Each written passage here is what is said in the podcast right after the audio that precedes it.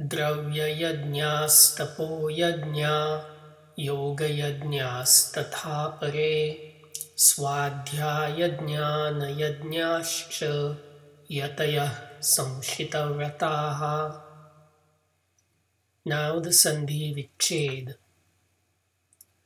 द्रव्ययज्ञाः Is the plural nominal form of a compound of dravya a noun meaning wealth or possessions, and yajna, a noun meaning sacrifice, as in verse 25. The compound translates as sacrifices of possessions. Tapo yajnaha is the plural nominal form of a compound of tapaha, a noun meaning religious austerity, as in verse 10, and yajna, the compound translates as sacrifices of religious austerities. Yoga yajnaha is the plural nominal form of a compound of yoga, a noun referring to the system of philosophy being expounded, as in the previous verse, and yajna. The compound translates as sacrifices of yoga. Tatha is a word meaning so, as in chapter 3, verse 38. Apare is a word meaning other, as in the previous verse. Swadhyaya Jnana Yajnaha is the plural nominal form of a compound of Swadhyaya, a noun meaning study of the Vedas, Jnana, a noun meaning knowledge, as in verse 23, and yajna. The compound translates as sacrifices of the knowledge from studying the Vedas. Ch means and. Yatayaha is the plural nominal form of a noun meaning devotee.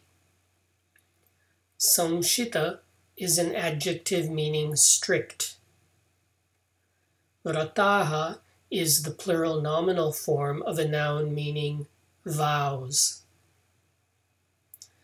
As this verse is a continuation of the previous verse, the verb juhvati, meaning sacrifice, is implied. Reordering for English, we get the following anvaya. तथा अपरे यतयः जुह्वति द्रव्ययज्ञाः तपोयज्ञाः योगयज्ञाः च स्वाध्यायज्ञानयज्ञाः संशितव्रताः So other devotees sacrifice sacrifices of possessions, sacrifices of religious austerities, sacrifices of yoga, and sacrifices of the knowledge from studying the Vedas, strict vows. This verse appears to provide additional examples of how traditional religious practices can be performed as a sacrifice by those described in verse 23 as free from attachment. Traditional religious practices include donations or tithing, austerities, study of scriptures, and strict vows. The mention of yoga itself creates a contradiction. If yoga means detachment, then why does it need to be sacrificed? One way out of this contradiction is that people may practice short term detachment from specific results, yet retain expectations of specific long term results.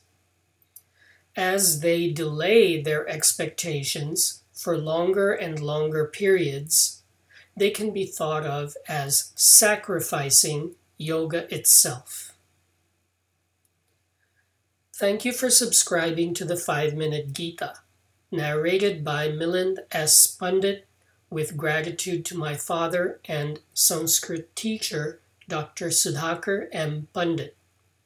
I recommend English translations by Swami Gambhirananda or Swami Chinmayananda. The late Dr. Sundar Hattangadi has also published Sandhi Viched and Anvaya, available online.